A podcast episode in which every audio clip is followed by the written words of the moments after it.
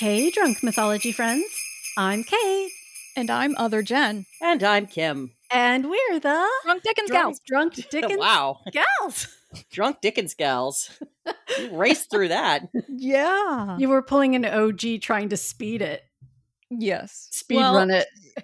I, I- I don't want to reveal the thoughts that go through my head because Kim will try to jump in there and sabotage my sabotage. You, you don't know what I'm going to do. Kim is our wild card, man. it's like we should have a bingo card. What's Kim gonna do? Yeah. So- well, we kind of need a bingo card for this episode because Right. Uh oh. it's uh the third stave of a Christmas Carol. Yes. And frankly, between the psychological manipulation and the gaslighting, I mean, Oh dear. we could have one hell of a bingo card with this.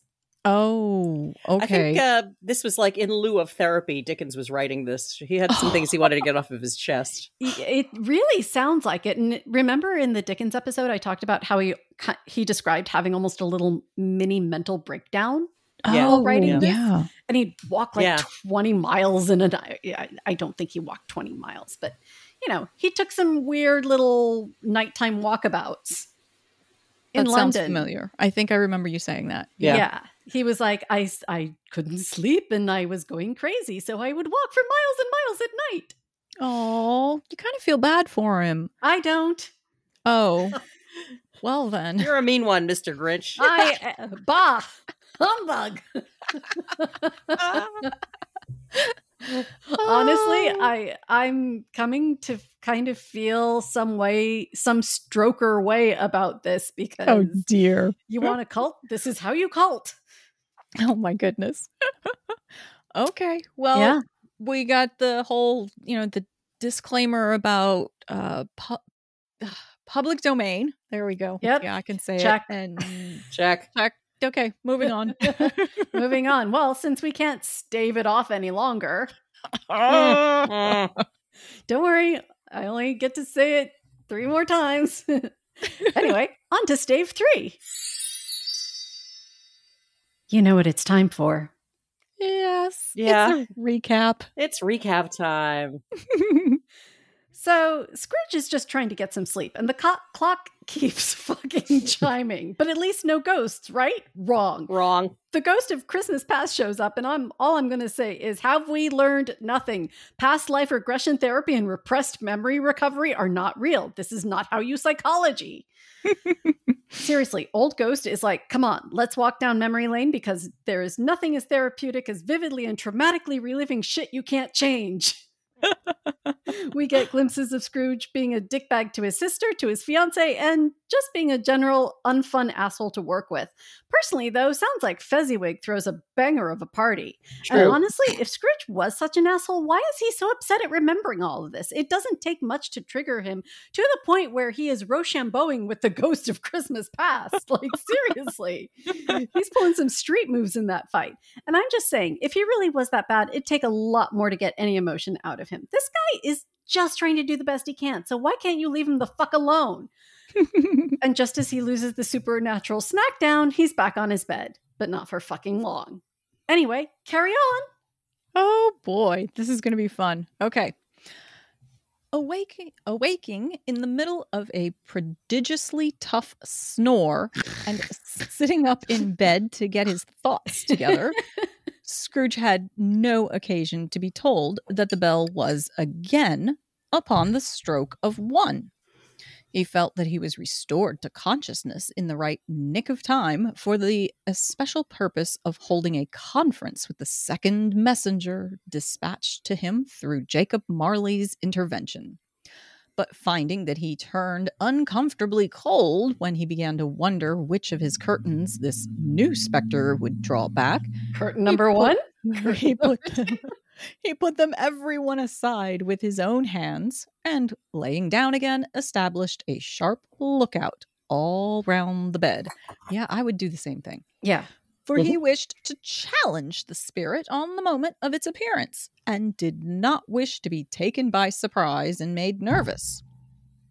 We've got some Gen- power dynamics moves going here. Gentlemen of the free and easy sort, who plume themselves on being acquainted with a move or two and being usually equal to the time of day, express the wide range of their capacity for adventure by observing that they are good for anything from pitch and toss to manslaughter. What the fuck? Between which opposite extremes, no doubt, there lies a tolerably wide and comprehensive range of subjects. Oh my God. Without venturing for Scrooge quite as heartily as this, I don't mind calling on you to believe that he was ready for a good broad field of strange appearances, and that nothing between a baby and rhinoceros would have astonished him very much. okay, so he's setting his expectations. I mean, Scrooge apparently is kind of a badass. I think Uh, maybe? he's a cool customer. Apparently, Okay, yeah. Now, being prepared for almost anything, he was not by any means prepared for nothing. And consequently, when the bell struck one and no shape appeared, he was taken with a violent fit of trembling. Uh, maybe Ah. not such a badass. Yeah, I- but I can kind of understand that when you're like, wait, shit, where is it? Where Well, is yeah, like isn't this is this happening? Isn't this like Mm. You know? It's the three minutes after the deadline when nothing is happening that you're like fuck, fuck, fuck. it? Five minutes, 10 minutes, a quarter of an hour went by, yet nothing came. All this time, he lay upon his bed, the very core and center of a blaze of ruddy light which streamed upon it when the clock proclaimed the hour, and which, being only light, was more alarming than a dozen ghosts, as he was powerless to make out what it meant or would be at, and was sometimes apprehensive that he might be at that very moment an interesting case of spontaneous combustion without having the consolation of knowing it. if I understood that right, he's worried that he's going to spontaneously combust into flames. Yeah, because there's this red light surrounding his bed. You got it. Okay. And actually, Uh, there was a kind of weird fixation with spontaneous combustion in the 19th century. Okay. Maybe Yeah. a deep dive for later. oh, that'd be a fun one. okay. At last, however, he began to think, or as you or I would have thought at first, for it is always the person not in the predicament who knows what ought to have been done in it, and True. Well, that is a true fact. Done it too. At last, I say, he began to think that the source and secret of this ghostly light might be in the adjoining room, from whence, on further tracing it, it seemed to shine. This idea taking full possession of his mind, he got up softly and shuffled in his slippers to the door. The moment Scrooge's hand was on the lock, a strange voice called him by his name and bade him enter. He obeyed. It was his own room. There was no doubt about that. But it had undergone a surprising transformation. The walls and ceiling were so hung with living green that it looked a perfect grove, from every part of which bright, gleaming berries glistened. The crisp leaves of holly, mistletoe, and ivy reflected back the light as if so many little mirrors had been scattered there, and such a mighty blaze went roaring up the chimney mm. as that dull petrification of a hearth had never known in Scrooge's time, or Marley's, or for many and many a winter season gone. By the way, was Marley dead? Drink. Drink. Sorry, go on. Heaped up on the floor to form a kind of throne were turkeys, geese, game, poultry, brawn, great joints of meat, sucking pigs, long wreaths of sausages, mince pies, plum puddings, barrels of oysters, red hot chestnuts, cherry cheeked apples, juicy oranges, luscious pears, immense twelfth cakes, and seething bowls of punch. Is seething the right adjective there? I just have to ask. I think so. Uh, I think seething was uh, what you did to the fruit, possibly. Really? Yeah, it was like almost like steaming. I'll look it up. I'll find out that. one for Okay, you. Google that shit. 'cause Okay. I'll do that. I I'll have Google that. questions. All right, Yeah. I will. That made the chamber dim with their delicious steam. In easy state upon this couch, there sat a jolly giant, glorious to see, who bore a glowing torch in shape not unlike Plenty's horn and held it up high up to shed its light on Scrooge as he came peeping round the door. Come in, come in and know me better, man. Scrooge entered timidly and hung his head before the spirit. He was not the dogged Scrooge he had been, and though the spirit's eyes were clear and kind, he did not like to meet them. I am the ghost of Christmas present. Look upon me. Scrooge reverently did so. It was clothed in one simple green robe or mantle bordered with white fur. This garment hung so loosely on the figure that its capacious breast was bare, Ooh, as you. if disdaining to be warded or concealed by any artifice. Its feet observed observable beneath the ample folds of the garment were also bare, and on its head it wore no other covering than a holly wreath, set here and there with shining icicles. Its dark brown curls were long and free, free as its genial face, its sparkling eye, its open hand, its cheery voice, its unconstrained demeanor, and its joyful air. Girded round its middle was an antique scabbard, but no sword was in it, and the ancient sheath was eaten up with rust. Oh my God, that's it's gotta to- mean something. It's it's Tom Bombadil, you guys. Who? From Lord of the Rings. Yeah. Oh, Also, Sorry. He's a merry fellow. no gender. Yeah, again, no gender. yeah. Okay. Uh, you have never seen the likes of me before. Never.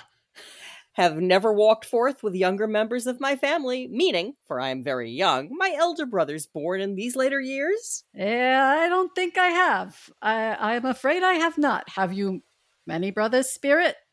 More than 1800. Jesus fucking Oh my a tremendous family to provide for.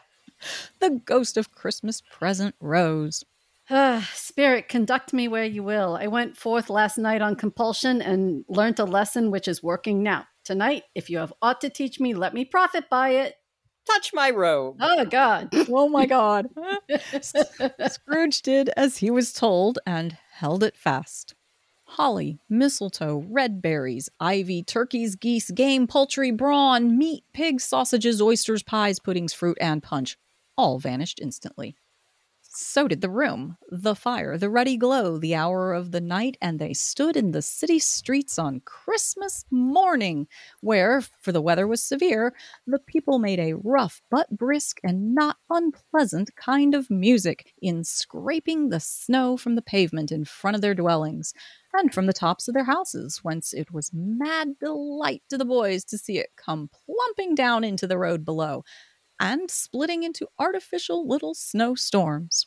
That does sound kind of fun. No, I don't miss shoveling in front of my house. The house fronts looked black enough, and the windows blacker, contrasting with the smooth white sheet of snow upon the roofs and with the dirtier snow upon the ground, which last deposit had been ploughed up in deep furrows by the heavy wheels of carts and wagons.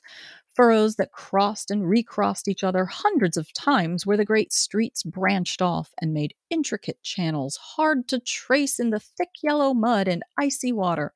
The sky was gloomy, and the shortest streets were choked up with a dingy mist, half thawed, half frozen, whose heavier particles descended in a shower of sooty atoms, as if all the chimneys in Great Britain had, by one consent, caught fire and were blazing away to their dear heart's content. Holy crap, can we get Dickens an editor, please? There was or at least nothing- strunk and white. There was nothing very cheerful in the climate or the town, and yet was there an air of cheerfulness abroad that the clearest summer air and brightest summer sun might have endeavored to diffuse in vain. For the people who were shoveling away on the housetops were jovial and full of glee, calling out to one another from the parapets and am I saying that right? Parapets? Parapets. Yep. and now and then exchanging a facetious snowball, better natured missile far than many a wordy jest, laughing heartily if it went right and not less heartily if it went wrong. The poulterers' shops were still half open, and the fruiterer, fruiterers, really? Is that a word? were radiant in their glory. There were great round pot bellied baskets of chestnuts shaped like the waistcoats of jolly old gentlemen lolling at the doors and tumbling out into the streets in their apoplectic. Did I say that right? Oh my goodness. Opulence. There were ruddy, brown faced, broad girthed Spanish onions shining in the fatness of their growth like Spanish friars and winking from their shelves in wanton slyness at the girls as they went by. So and the onions are winking at the girls? Yeah. Oh, okay. apparently, All right. Go on. And gl- and the onions are glancing demurely at the hung up mistletoe. Okay, you know what? Next time I go in my kitchen, I am going to give some side eye to my onions. Yeah, right. I never did trust them. Goddamn shallots. there were so pears good. and apples clustered high in blooming pyramids. There were bunches of grapes made in the shopkeeper's benevolence to dangle from conspicuous hooks that people's mouths might water gratis as they passed. There were piles of filberts, mossy and brown, recalling in their fragrance ancient walks among the woods, and pleasant shufflings ankle deep through withered leaves. There were Norfolk biffins, whatever the hell that is, squat and swarthy, setting off the yellow of the oranges and lemons, and in the great compactness of their juicy persons, urgently entreating and beseeching to be ca- carried home in paper bags and eaten after dinner. Norfolk very They're apples. They're are apples, by the way. Yeah. Ah, okay. And the other one that uh the filberts, those are hazelnuts. Oh, Yeah. okay. The very gold and silver fish set forth among these choice fruits in a bowl, though members of a dull and stagnant blooded race appeared to know that there was something going on, and to a fish went gasping round and round their little world in slow and passionless excitement. Uh, who's the the modern author that spends like five thousand words just describing the chair in the corner in the room? Who's that dude? I mean, there's the guy who wrote Oh, there's a bunch of them. Yeah, There's there's the guy who wrote Infinite Jest.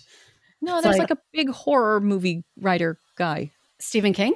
Yes, that's the one I'm thinking of. Mm. Isn't the doesn't he have that reputation of like spending way too many pages? He, he can. describing He can, little wordy, but, uh, yeah. Okay. He's more lo- known for like not sticking the landing than uh, not being able to describe stuff. I think. Yeah. Uh, okay. Maybe I'm thinking of somebody else then, but I just I mean, I've there is heard- Marcel Proust who spent three pages on a Madeleine. Oh, oh But- wow. Okay. That's a deep dive for later. Or not. Or a lit crit. The grocers. Oh, the grocers. Nearly closed with perhaps two shutters down or one, but through those gaps, such glimpses. It was not alone that the scales descending on the counter made a merry sound, or that the twine and roller parted company so briskly, or that the canisters were rattled up and down like juggling tricks, or even that the blended scents of tea and coffee were so grateful to the nose or even that the raisins were so plentiful and rare, the almonds so extremely white, the sticks of cinnamon so long and straight, the other spices so delicious, the candied fruits so caked and spotted with molten sugar as to make the coldest lookers on feel faint and subsequently bilious. Oh my god. Uh, Brought to you by was hung- Publix, where shopping is a pleasure. it's like he was hungry when he was writing this chapter. Never write hungry. this is What what, about the happens. figs, though? What about the figs? Nor was it that the figs were moist and pulpy, or that the French plums blushed in modest tartness from their highly decorated boxes, French plums blush, huh? Or that everything was good to eat and in its Christmas dress, but the customers were all so hurried and so eager in the hopeful promise of the day that they tumbled up against each other at the door, crashing their wicker baskets wildly, and left their purchases upon the counter and came running back to fetch them and committed hundreds of the like mistakes in the best humor possible while the grocer and his people were so frank and fresh that the polished hearts with which they fastened their aprons behind might have been their own, worn outside for general inspection and for Christmas daws to peck at if they chose. Why can't we just say everybody was in a good mood? Uh, yeah, I mean, he's saying Christmas crows could have eaten the hearts of the grocers. Yeah. Yeah, like yeah, What? Dickens. Dickens, Yeah. have a Snickers. Right? Okay. I, I get a, a at least a one sentence break here coming up shortly here. but soon the steeples called good people all to church and chapel, and away they came, flocking through the streets in their best clothes and with their grayest faces. And Uh, the gayest, grayest faces Oh, would be gayest. something else. They'd be dead. that was every other day of the year. right. Ah, if that's the only mistake I say, That's pretty Wow. good. Yeah. Okay. And at the same time, there emerged from scores of by streets, lanes, and nameless turnings innumerable people carrying their dinners to the bakers' shops. The sight of these poor revelers appeared to interest the spirit very much, for he stood with Scrooge beside him in a baker's doorway, and taking off the covers as they as their bearers passed, sprinkled incense on their dinners from his torch. And it was a very uncommon kind of torch, for once or twice, when there were angry words between some dinner carriers who had jostled each other, he shed a few drops of water on them from it, and their good humor was restored directly. Oh, he's throwing ecstasy at people. Yeah, Right? for they said it was a shame to quarrel upon Christmas Day, and so it was. God love it, so it was. In time the bells ceased, and the bakers were shut up, and yet there was a genial shadowing forth of all these diners, dinners, and the progress of their cooking in the thawed blotch of wet above each baker's oven. So all of these people are taking their food to the baker to be baked instead of baking at home. Was home oven not a common thing? Well, you'd have to afford uh, coal. Okay. You would have to have a room that had access to some sort of like cooking hob. Like, Okay. you know, a lot of people lived in boarding houses or, ah, right. you know, okay. they would rent a room literally. So, yeah. Okay. I don't All think right. he's. Ref- I don't think it's a community oven though. I think he's referring to the bakers as the people who brought the food home. Where each baker's oven, the bakers were cooking them, their own food where oh, they that's could. possible. Yeah. Oh, oh, oh, okay. Yeah. All right. So where the pavement smoked as if its stones were cooking too. All right. You guys get a few minutes. I'm going to drink some water. so, uh, is there a peculiar flavor in uh, what you sprinkle from your torch? Molly. No, I'm just kidding. There is my own. Oh, God. oh shit. Would it uh, apply to any kind of dinner on this? To any kindly given, to a poor one most. Why to a poor one most? Because it needs it most. Spirit, I wonder you, of all the beings in the many worlds about us, should desire to cramp these people's opportunities of innocent enjoyment. Uh? I? You would deprive them of their means of dining every seventh day, often the only day on which they can be said to dine at all, wouldn't you? I? You seek to close these places on the seventh day, and it comes to the same thing. I seek? Forgive me if I am wrong. It has been done in your name, or at least in the name of your family. There are some upon this earth of yours who lay claim to know us, and who do the deeds and passions of pride, ill will, hatred, envy, bigotry, and selfishness in our name, who are as strange to us and all our kith and kin as if they had never lived. Remember that, and charge their doings on themselves and not us. Scrooge promised that he would, and okay. They went on. Whatever. invisible as they had been before, into the suburbs of the town. It was a remarkable quality of the ghost, which Scrooge had observed at the baker's, that notwithstanding his gigantic size, he could accommodate himself to any place with ease, and that he stood beneath a low roof quite as gracefully and like a supernatural creature as if as it was possible he could have done in any lofty hall and perhaps it was the pleasure uh, the good spirit had in showing off this power of his, or else it was his own kind, generous, hearty nature and his sympathy with all poor men that led him straight to Scrooge's clerks. For there he went, and took Scrooge with him holding to his robe, and on the threshold of the door the spirit smiled and stopped to bless Bob Cratchit's dwelling with a sprinkling of his torch. Wink, wink. Mm-hmm. Think of that. Bob had but 15 bob a week himself. He pocketed on Saturdays but 15 copies of his Christian name, and yet the ghost of Christmas present blessed his four roomed house. I do not understand what that meant. Bob is a slang for a shilling. Okay. So Bob Has is five has a fifteen bobs. Oh. yeah. So they'd say it's a "Hand plan words. Bob. Y- yeah. He's Okay. being he's being clever. Uh, he thinks he is. Right. Okay. Then uprose Mrs. Cratchit, Cratchit's wife. Well, I hope that's who it is. Dressed out, but poorly in a twice turned gown, but brave in ribbons which are cheap and make a goodly show for sixpence. And she laid the cloth, assisted by Belinda Cratchit, second of her daughters, also brave in ribbons, while Master Peter Cratchit plunged a fork into the saucepan of potatoes, and getting the corners of his monstrous shirt collar Bob's private property conferred upon his son and heir in honor of the day, into his mouth, rejoiced to find himself so gallantly attired and yearned to show his linen in the fashionable parks.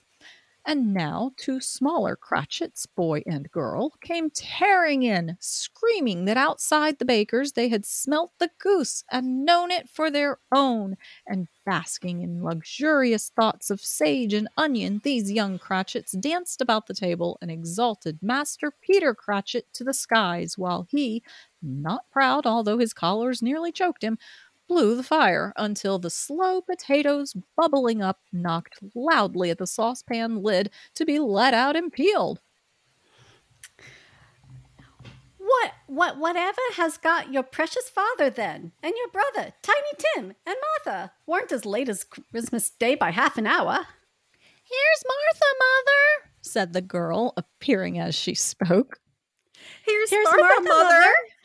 Cried the two young Cratchits. Hurrah! Uh, There's such There's a such goose, a goose, Ma- Martha. Play with us. Why, bless your heart alive, my dear, how late you are. said Mrs. Cratchit, kissing her a dozen times and taking off her shawl and bonnet for her with offici- officious zeal. Okay, so now I'm Martha. Oh, Yeah. this is this gets a little nutty here. Yeah. they have a big family. We'd a deal of work to finish up last night and back. had to clear away this morning, Mother. Well, never mind so long as you are come. Sit ye down before the fire, my dear, and have a warm. Lord bless ye. No, No, no, no, there's father, There's father coming. coming. cried the two young Cratchits who were everywhere at once. Hide, Martha. Hide. Hide. So Martha hid herself, and in came little Bob, the father, with at least three feet of comforter exclusive of the fringe hanging down before him, and his threadbare clothes darned up and brushed to look seasonable, and Tiny Tim upon his shoulder. Alas, for Tiny Tim, he bore a little crutch and had his limbs supported by an iron frame. Why, where's our Martha? I'm I'm Bob, by the way. Why, where's our Martha? Not coming. Not coming. Not coming upon Christmas Day. Martha didn't like to see him disappointed if it were only in joke, so she came out prematurely from behind the closet door and ran into his arms while the two young Cratchits hustled Tiny Tim and bore him off into the wash house that he might hear the pudding singing in the copper. My goodness. And how did little Tim behave? asked Mrs. Cratchit when she had rallied Bob on his cru- cru- Credulity. credulity. Oh my goodness. And Bob had hugged his daughter to his heart's content. As good as gold and better. Somehow he gets thoughtful, sitting by himself so much, and thinks the strangest things you ever heard.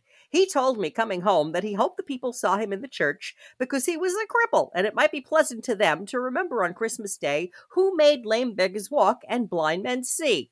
Okay, Tiny Tim. Damn. Jesus. Wow. Okay. Bob's voice was tremulous when he told them this, and trembled more when he said that Tiny Tim was growing strong and hardy. His Sure he acting- is. Yeah. His Mhm. active little crutch was heard upon the floor, and back came Tiny Tim before another word was spoken, escorted by his brother and sister to his stool before the fire. And while Bob, turning up his cuffs as if, poor fellow, they were capable of being made more shabby, compounded some hot mixture in a jug with gin and lemons and stirred it round and round and put it on the hob to simmer, like I could really go for one of those right now. yeah, That sounds I was gonna good, yeah. Master Peter and the two ubiquitous young Cratchits went to fetch the goose, which with which they soon returned in high procession.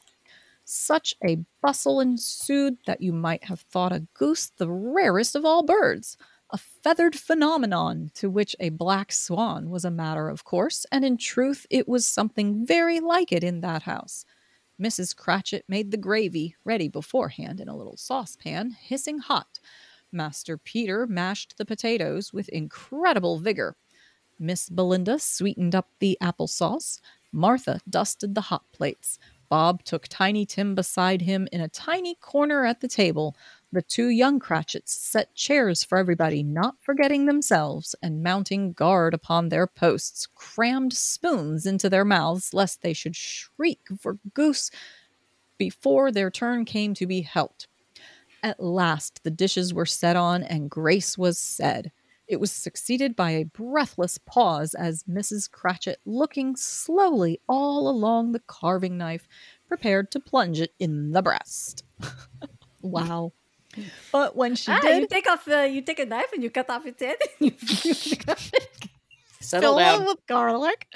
Um, but when she did, and when the long expected gush of stuffing issued forth, one murmur of delight arose all round the board, and even Tiny Tim, Woo! excited by the two young Cratchits, beat on the table with the handle of his knife and feebly cried, Hurrah! there never was such a goose. Bob said he didn't believe there ever was such a goose cooked. Its tenderness and flavor, size and cheapness were the themes of universal admiration. Eked out by applesauce and mashed potatoes, it was a sufficient dinner for the whole family. Indeed, as, as Mrs. Cratchit said with great delight, surveying one small atom of a bone upon the dish, they hadn't ate it all at last. Yet every one had had enough, and the youngest Cratchits in particular were steeped in sage and onion to the eyebrows. But were they randy onions? But now, the plates being changed by Wink. Miss Belinda, Mrs. Cratchit left the room alone, too nervous to bear witness, to take the pudding up and bring it in. This is like uh, Kate when she cooks, by the way. Oh my god, right it here. is. Yeah. Look, plum pudding takes like three day three years off my life every time I make it. Suppose it should not be done enough. Suppose it should break in turning out. Suppose somebody should have got over the wall of the backyard and stolen it. While they were merry with the goose, a supposition at which the two young Cratchits became livid, all sorts of horrors were supposed. Hallo, a great deal of steam. The pudding was out of the copper. A smell like a washing day. What? That's not a Ah. good smell. That was the cloth, a smell like an eating house and a pastry cook's next door to each other, uh, with a laundress next door to that. That was the pudding. In half a minute, Mrs. Cratchit entered, flushed but smiling proudly, with the pudding, like a speckled cannonball, so hard and firm, blazing in half of half a quartern of ignited brandy and bedlight with Christmas holly stuck into the top. Dang. I'm just saying when I when I plate the pudding and set Yeah. that shit on fire, I I feel Mrs. Cratchit. Mhm. yeah. I I feel seen. Do you put like do you put the the holly in the I don't. I don't. Will you now? Maybe. Ah, fuck. Maybe. I suppose I'll have to. Maybe. God damn it. I have to this year now. Yeah. Yeah, you do. Okay. Oh, a wonderful pudding. Bob Cratchit said, and calmly too, that he regarded it as the greatest success achieved by Mrs. Cratchit since their marriage. Never mind the kids. Mrs. Cratchit said that now the weight was off her mind, she would confess she had had her doubts about the quantity of flour. Everybody had something to say about it, but nobody said or thought it was at all a small pudding for a large family. It would have been flat heresy to do so any Cratchit would have blushed to hint at such a thing. At last, the dinner was all done, the cloth was cleared, the hearth swept, and the fire made up. The compound in the jug being tasted and considered perfect, apples and oranges were put upon the table, and a shovelful of chestnuts on the fire. Then all the Mm. Cratchit family drew round the hearth in what Bob Cratchit called a circle, meaning half a one, and at Bob Cratchit's elbow stood the family display of glass, two tumblers, and a custard cup without a handle. These They're held poor. He's saying they're poor. Yeah. Okay. these held the hot stuff from the jug, however, as well as golden goblets would have done, and Bob served it out with beaming looks while the chestnuts on the fire sputtered and cracked noisily. Then Bob proposed A Merry Christmas to us all, my dears. God bless us. which all the family re echoed. God bless everyone, said Tiny Tim, the last of all. He sat very close to his father's side upon his little stool. Bob held his withered little hand in his, as if he loved the child and wished to keep him by his side and dreaded that he might be taken from him. there is no as if about that. Like, yeah. yeah. Yeah, I'm not sure why he prephrased it that way. Yeah. yeah. Anyway, Spirit, tell me if Tiny Tim will live. I see a vacant seat in the poor chimney corner, and a crutch without an owner carefully preserved. If these shadows remain unaltered by the future, the child will die. No, no, oh no, kind spirit. Say that he'll be spared. If these shadows remain unaltered by the future, none other of my race will find him here. What then? If he be like to die, he'd better do it and decrease the surplus population. Holy shit. Right? Wow. Is that the gaslighting you were referring to, Kate? I'm just saying. No, that's what he said. He's just repeating what Scrooge well- said. Okay, yeah. Okay. Yeah. He- got it. Yeah. He's like, well, this is your theory. So, Mhm. Oh, Okay. just wait. It gets worse. okay. Scrooge hung his head to hear, here we go, his own words quoted by the spirit and was overcome with penitence and grief.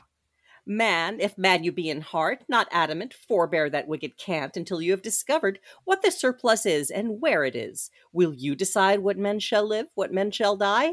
It may be that in the sight of heaven you are more worthless and less fit to live than millions like this poor man's child. O God, to hear the insect on the leaf pronouncing on the too much life among his hungry brothers in the dust. Scrooge bent before the ghost's rebuke and trembling cast his eyes upon the ground. But he raised them speedily on hearing his own name. Mr. Scrooge, I'll give you Mr. Scrooge, the founder of the feast. Oh, the founder of the feast, indeed. I wish I had him here. I'd give him a piece of my mind to feast upon, and I'd hope he have a good appetite for it. My dear, the children, Christmas Day. It should be Christmas Day, I'm sure, on which one drinks the health of such an odious, stingy, hard, unfeeling man as Mr. Scrooge. You know he is, Robert. Bob. Nobody knows it better than you do, poor fella. My dear, Christmas Day. I'll drink his health uh, for your sake and for the days, not for his. Long life to him, a Merry Christmas and a Happy New Year, God damn it. He'll be very merry and happy, I have no fucking doubt. The children drank the toast after her. It was the first of their proceedings which had no heartiness. Tiny Tim drank it last of all, but he didn't care twopence for it. Scrooge was the ogre of the family. The mention of his name cast a dark shadow on the party, which was not dispelled for full five minutes. After it had passed away, they were ten times merrier than before, from the mere relief of Scrooge the Baleful being done with. Bob Cratchit told them how he had a situation in his eye for Master Peter, which would bring in, if obtained, full five and sixpence weekly. The two young Cratchits laughed tremendously at the idea of Peter's being a man of business, and Peter himself looked thoughtfully at the fire from between his collars as if he were deliberating what particular investments he should favor when he came into the receipt of that bewildering income. Martha, who was a poor apprentice at a milliner's, then told them what kind of work she had to do, and how many hours she worked at a stretch, and how she meant to lie abed tomorrow morning for a good long rest. Tomorrow being a holiday, she passed at home. Also, how she had seen a countess and a lord some days before, and how the lord was much about as tall as Peter, at which Peter pulled up his collar so high that you couldn't have seen his head if you had been there. All this time the chestnuts and the jug went round and round, and by and by they had a song about a lost child traveling in the snow from Tiny Tim, who had a plaintive little voice and sang it very well indeed. Fucking cheerful. There was nothing of high mark in this. They were not a handsome family. They were not well dressed. Their shoes were far from being waterproof. Their clothes were scanty, and Peter might have known, and very likely did, the inside of a pawnbroker's. But they were happy, grateful, pleased with one another, and contented with the time and when they faded and looked happier yet in the bright sprinklings of the spirit's torch at parting, Scrooge had his eye upon them, and especially on Tiny Tim until the last. So just please note the kids are drinking gin. Gin, yeah. Oh, Because right. it kept it, it helped to warm them up and Yeah.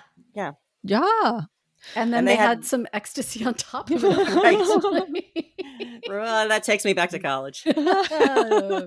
Gin and Molly. There we go. yeah. Oh, by this time it was getting dark and snowing pretty heavily, and as Scrooge and the spirit went along the streets, the bright brightness of the roaring fires in kitchens, parlors, and all sorts of rooms was wonderful. Here, the flickering of the blaze showed preparations for a cozy dinner, with hot plates baking through and through before the fire, and deep red curtains ready to be drawn to shut out cold and darkness. There, all the children of the house were running out into the snow to meet their married sisters, brothers, cousins, uncles, aunts, and and be the first to greet them.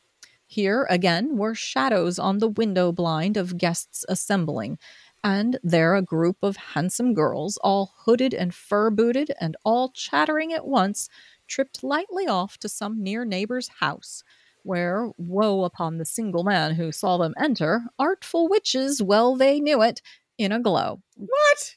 Oh. That's kind of okay. But if you had judged from the numbers of people on their way to friendly gatherings, you might have thought that no one was at home to give them welcome when they got there, instead of every house expecting company and piling up its fires half chimney high.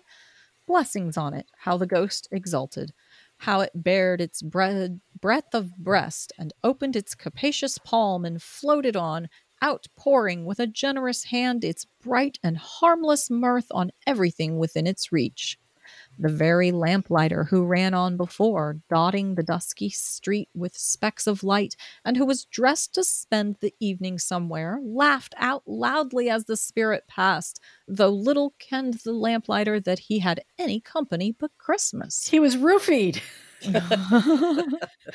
ah. And now, without a word of warning from the ghost, they stood upon a bleak and desert moor, where monstrous masses of rude stone were cast about as though it were the burial place of giants, and water spread itself wheresoever it listed, or would have done so but for the frost that held it prisoner, and nothing grew but moss and furze and coarse rank grass. Down in the west, the setting sun had left a streak of fiery red, which glared upon the desolation for an instant, like a sullen eye, and frowning lower, lower, lower yet, was lost in the thick gloom of darkest night. What place is this? A place where miners live who labor in the bowels of the earth. But they know me, see? A light shone from the window of a hut, and swiftly they advanced towards it. Passing through the wall of mud and stone, they found a cheerful company assembled round a glowing fire. An old, old man and woman with their children and their children's children, and another generation beyond that, all decked out gaily in their holiday attire. The old man, in a voice that seldom rose above the howling of the wind upon the barren waste, was singing them a Christmas song. It had been a very old song when he was a boy, and from time to time they all joined in the chorus. So surely as they raised their voices, the old man got quite blithe and loud, and so surely as they stopped, his vigor sank again. The spirit did not tarry here, but bade Scrooge hold his robe, and passing on above the moor, sped whither? Not to see, to sea. To Scrooge's horror, looking back, he saw the last of the land, a frightful range of rocks behind them, and his ears were deafened by the thundering of water as it rolled and roared and raged among the dreadful caverns it had worn, and fiercely tried to undermine the earth. Built upon a dismal reef of sunken rocks, some league or so from shore, on which the waters chafed and dashed the wild year through, there stood a solitary lighthouse. Great heaps of seaweed clung to its base, and storm birds, born of the wind, one might suppose, as seaweed of the water, rose and fell about it like the waves they skimmed. But even here, two men who watched the light had made a fire that through the loophole in the thick stone wall shed out a ray of brightness on the awful sea. Joining their horny hands over the rough table at which they sat, they wished each other Merry Christmas in their can of grog, and one of them, the elder, too, with his face all damaged and scarred with hard weather, as the figurehead of an old ship might be, struck up a sturdy song that was like a gale in itself. We're getting a montage. Yeah. Right? Again, the ghost sped on. Above the black and heaving sea, on, on, until being far away, as he told Scrooge, from any shore, they lighted on a ship. They stood behi- beside the helmsman at the wheel, the lookout in the bow, the officers who had the watch, dark ghostly figures in their several stations, but every man among them hummed a Christmas tune, or had a Christmas thought, or spoke below his breath to his companion of some bygone Christmas day with homeward hopes belonging to it. And every man on board, waking or sleeping, good or bad, had had a kinder word for another on that day than any other day that year, and had shared to some extent in its festivities, and had remembered those he cared for at a distance, and had known that they delighted to remember him. It was a great surprise to Scrooge while listening to the moaning of the wind and thinking what a solemn thing it was to move on through the lonely darkness over an unknown abyss whose depths were secrets as profound as death. That's an interesting choice of words. Mm-hmm. It was a great surprise to Scrooge, while thus engaged, to hear a hearty laugh. It was a much greater surprise to Scrooge to recognize it as his own nephew's, and to find himself in a bright, dry, gleaming room with the spirit standing smiling by his side and looking at that same nephew with approving affability. Ha ha! Laughed Scrooge's nephew. Ah! If you should happen by any unlikely chance to know a man more blessed in a laugh than Scrooge's nephew, all I can say is I should like to know him too. Introduce me to him, and I'll cultivate his acquaintance. I actually do. My husband laughs so loud you can literally hear him down the block. It is so adorable. Aw, that sounds so cute. yeah, he, he he throws himself into it. So that's I totally dig it. Go on. Eric does too. Yeah. It is a fair, even handed, noble adjustment of things that while there is infection and disease and sorrow, there is nothing in the world so irresistibly contagious as laughter and good humor. When Scrooge's nephew laughed in this way, holding his sides, rolling his head, and twisting his face into the most extravagant contortions, Scrooge's niece, by marriage, laughed as heartily as he and their assembled friends, being not a bit behindhand, roared out lustily, Ha ha! he said that Christmas was a humbug. As I live, he believed it too. More shame for him, Fred. said Scrooge's niece indignantly. Bless those women. They never do anything by halves. They are always in earnest. She was very pretty, exceedingly pretty, with a dimpled, surprised looking capital face, a ripe little mouth that seemed made to be kissed, as no doubt it was, all kinds of good little dots about her chin that melted into one another when she laughed, and the sunniest pair of eyes you ever saw in any little creature's head although she was what you would have called provoking, you know, but satisfactory too. Oh, perfectly satisfactory. This We've wandered off on another tangent here. This is a little creepy. Yeah. He's a comical old fellow, that's the truth, and not so pleasant as he might be. However, his offenses carry their own punishment, and I have nothing to say against him. I'm sure he is very rich, Fred. At least you always tell me so. What of that, my dear? His wealth is of no use to him. He don't do any good with it. He don't make himself comfortable with it. He hasn't the satisfaction of thinking that he's ever going to benefit us with it. I have no patience with him. observed Scrooge's niece. Scrooge's niece's sisters and all the other ladies expressed the same opinion. Oh, I have. I'm sorry for him. I couldn't be angry with him if I tried. Who suffers by his ill whims? Himself, always. Here, he takes it into his head to dislike us, and he won't come and dine with us. What's the consequence? He don't lose much of a dinner. Indeed, I think he loses a very good dinner. interrupted Scrooge's niece. Everybody else said the same, and they must be allowed to have been competent judges because they had just had dinner and, with the dessert upon the table, were clustered round the fire by lamplight. Well, I'm very glad to hear it because I haven't great faith in these young housekeepers. What do you say, Topper? Topper had clearly got his eye upon one of Scrooge's niece's sisters, for he answered that a bachelor was a wretched outcast who had no right to express an opinion on the subject. Whereat Scrooge's niece's sister, the plump one with the lace tucker, not the one with the roses, blushed. This is so specific. Yeah, right? My God. Yeah. Do go on, Fred. He never finishes what he begins to say. He is such a ridiculous fellow. Scrooge's nephew reveled in another laugh, and as it was impossible to keep the infection off, though the plump sister tried hard to do it with aromatic vinegar, his example was unanimously followed. I was only going to say that the consequence of his taking a dislike to us and not making merry with us is, as I think, that he loses some pleasant moments, which could him do no harm. I'm sure he loses pleasanter companions that he can find in his own thoughts, either in his moldy old office or his dusty chamber. I mean to give him the same chance every year, whether he likes it or not, for I pity him. He may rail at Christmas till he dies, but he can't help thinking better of it. I defy him. If he finds me going in there in good temper year after year and saying, Uncle Scrooge, how are you? If it only puts him in the vein to leave his poor clerk fifty pounds, that's something. And I think I shook him yesterday. It was Good their turn. Good afternoon.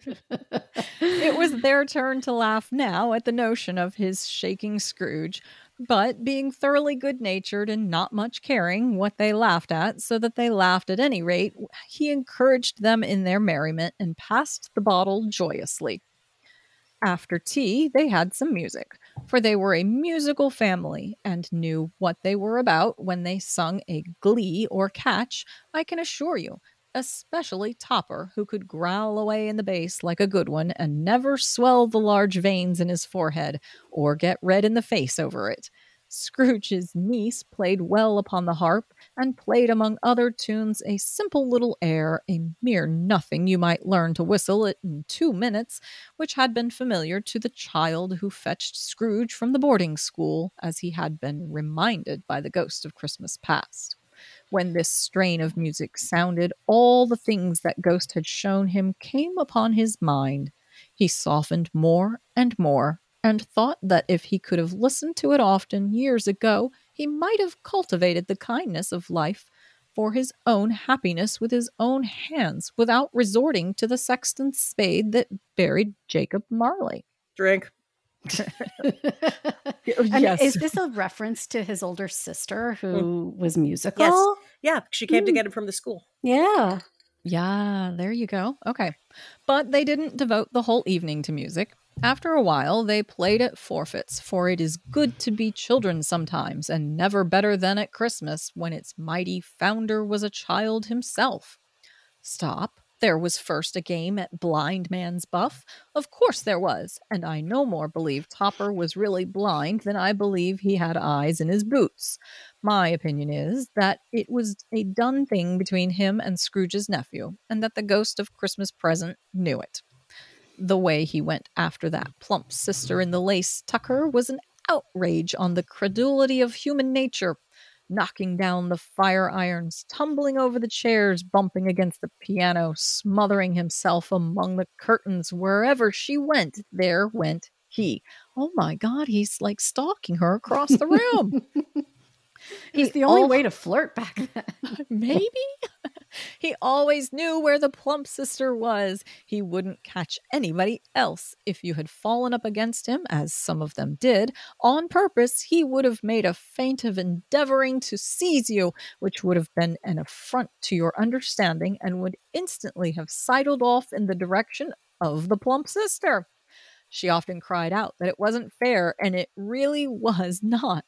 But when at last he caught her, when in spite of all her silken rustlings and her rapid flutterings past him, he got her into a corner whence there was no escape, then his conduct was the most ex- ex- Excre- execrable. yeah, that word. Execrable.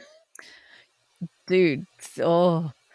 For his pretending not to know her, his pretending that it was necessary to touch her headdress, and further to assure himself of her identity by pressing a certain ring upon her finger and a certain chain about her neck, was vile, monstrous. Yeah, I'm not liking this guy.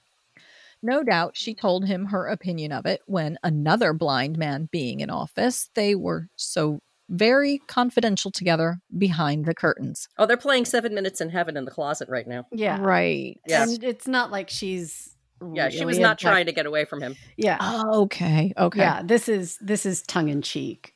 Yeah. Okay. Got it. Which All right. is exactly what's going on right now.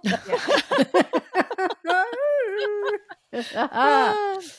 okay. Scrooge's niece was not one of the blind man's buff party, but was made comfortable with a large chair and a footstool in a snug corner where the ghost and Scrooge were close behind her. But she joined in the forfeits and loved her love to admiration with all the letters of the alphabet. Likewise, at the game of How, When, and Where, she was very great, and to the secret joy of Scrooge's nephew, beat her sisters hollow, though they were sharp sisters too, as Topper could have told you. There might have been twenty people there, young and old, but they all played, and so did Scrooge, for wholly forgetting in the interest he had in what was going on that his voice made no sound in their ears. He sometimes came out with his guess quite loud, and very often guessed quite right, too.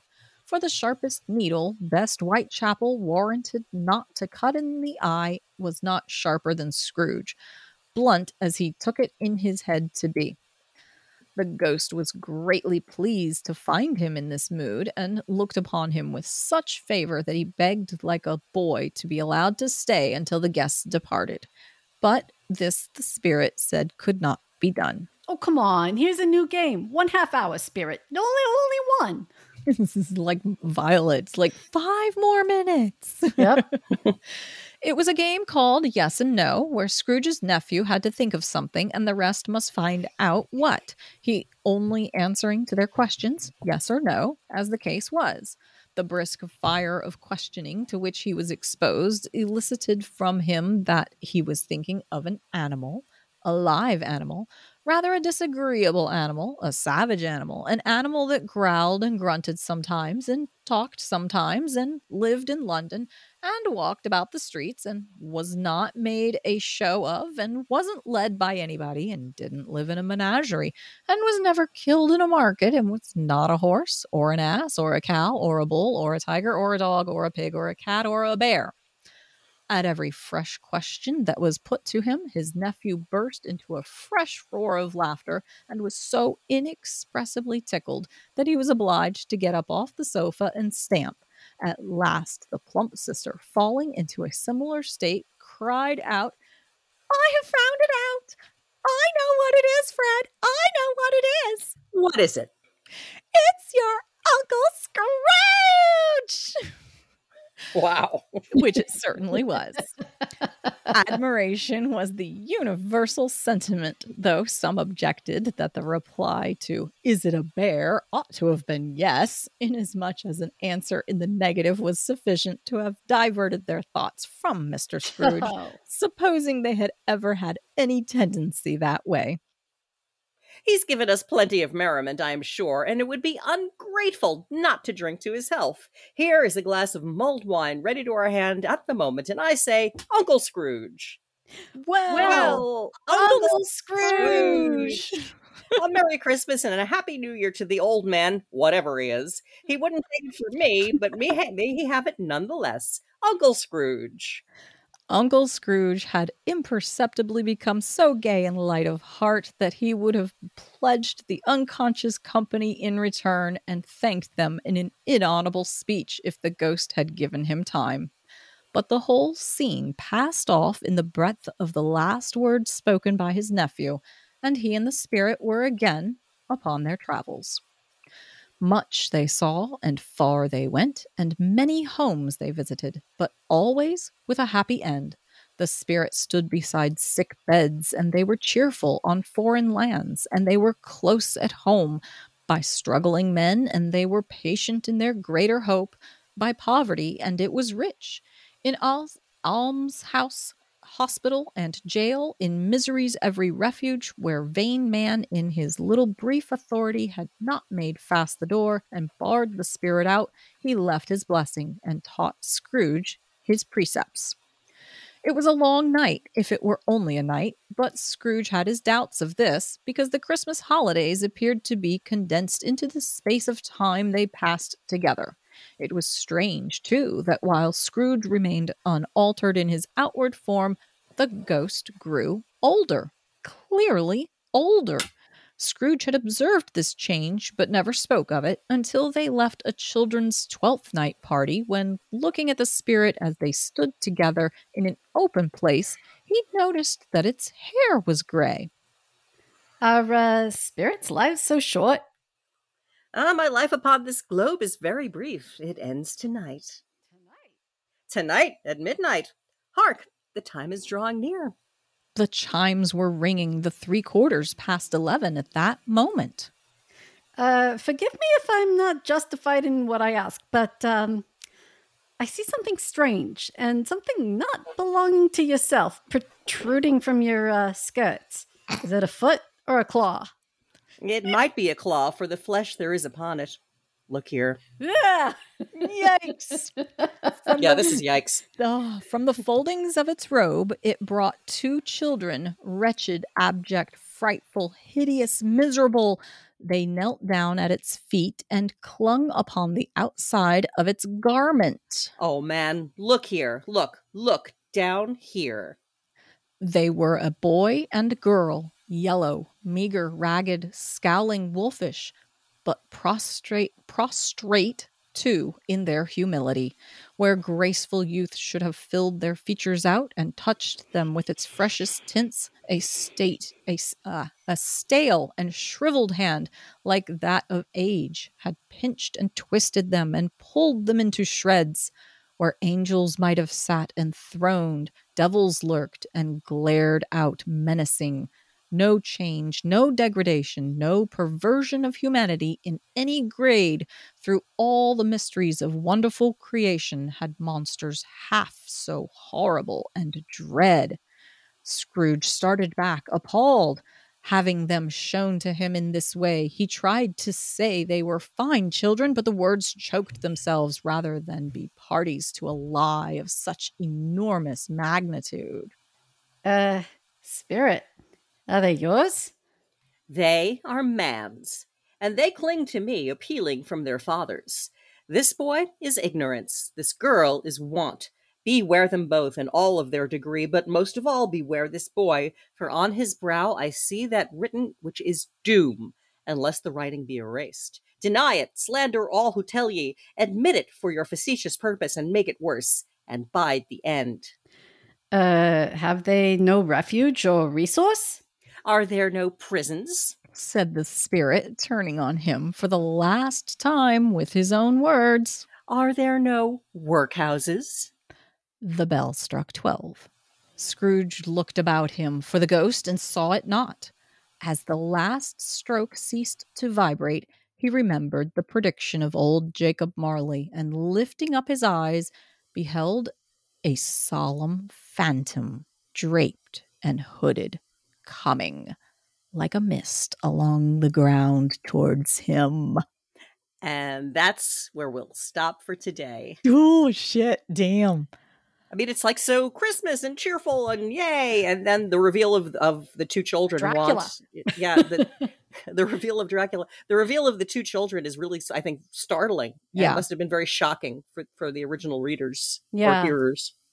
Well, Yeah, I just I picked up on the like coming along like mist upon the ground. You know, that was Yeah, like very Dracula. Dracula. thing. Yeah, But, yeah. yeah. Um, I just wanted to uh, uh, say, while since I didn't have a whole lot, uh, I looked up the gin, the Cratchit gin recipe. Yay! With the with the lemons. Yes. So um, also, it was we were right in thinking that they, while they would have coo- cooked certain dishes on their hearth, um, they didn't actually have an oven okay. because an oven is a very specific structure, right? Oh, right. So yeah, it was um the oven was hang on, where's I'm trying to find the gin recipe, damn it. Uh yeah, so the oven w- it required uh, a lot of fuel um, to warm it and to keep it going.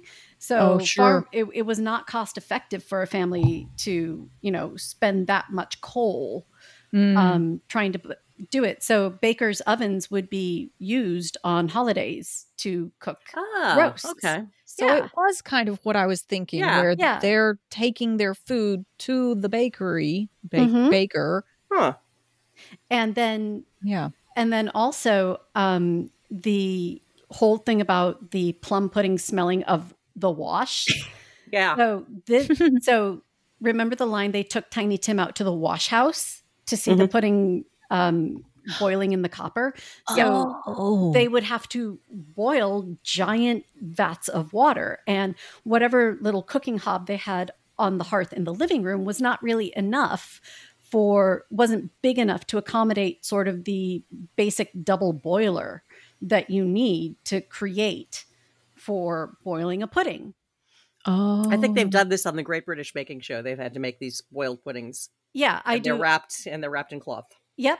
Well, so you you you put it in either a uh, usually it's a china bowl, and then you uh, put cloth or paper on top of it, and you tie it with string so it kind of forms a little handle, and then you put it in a bigger pot, but you have a upturned plate at the bottom of it, um, which keeps the bowl from hitting the bottom, right. and then you fill it up to about a third of the way up uh, the side of the bowl with water and you steam it for eight hours.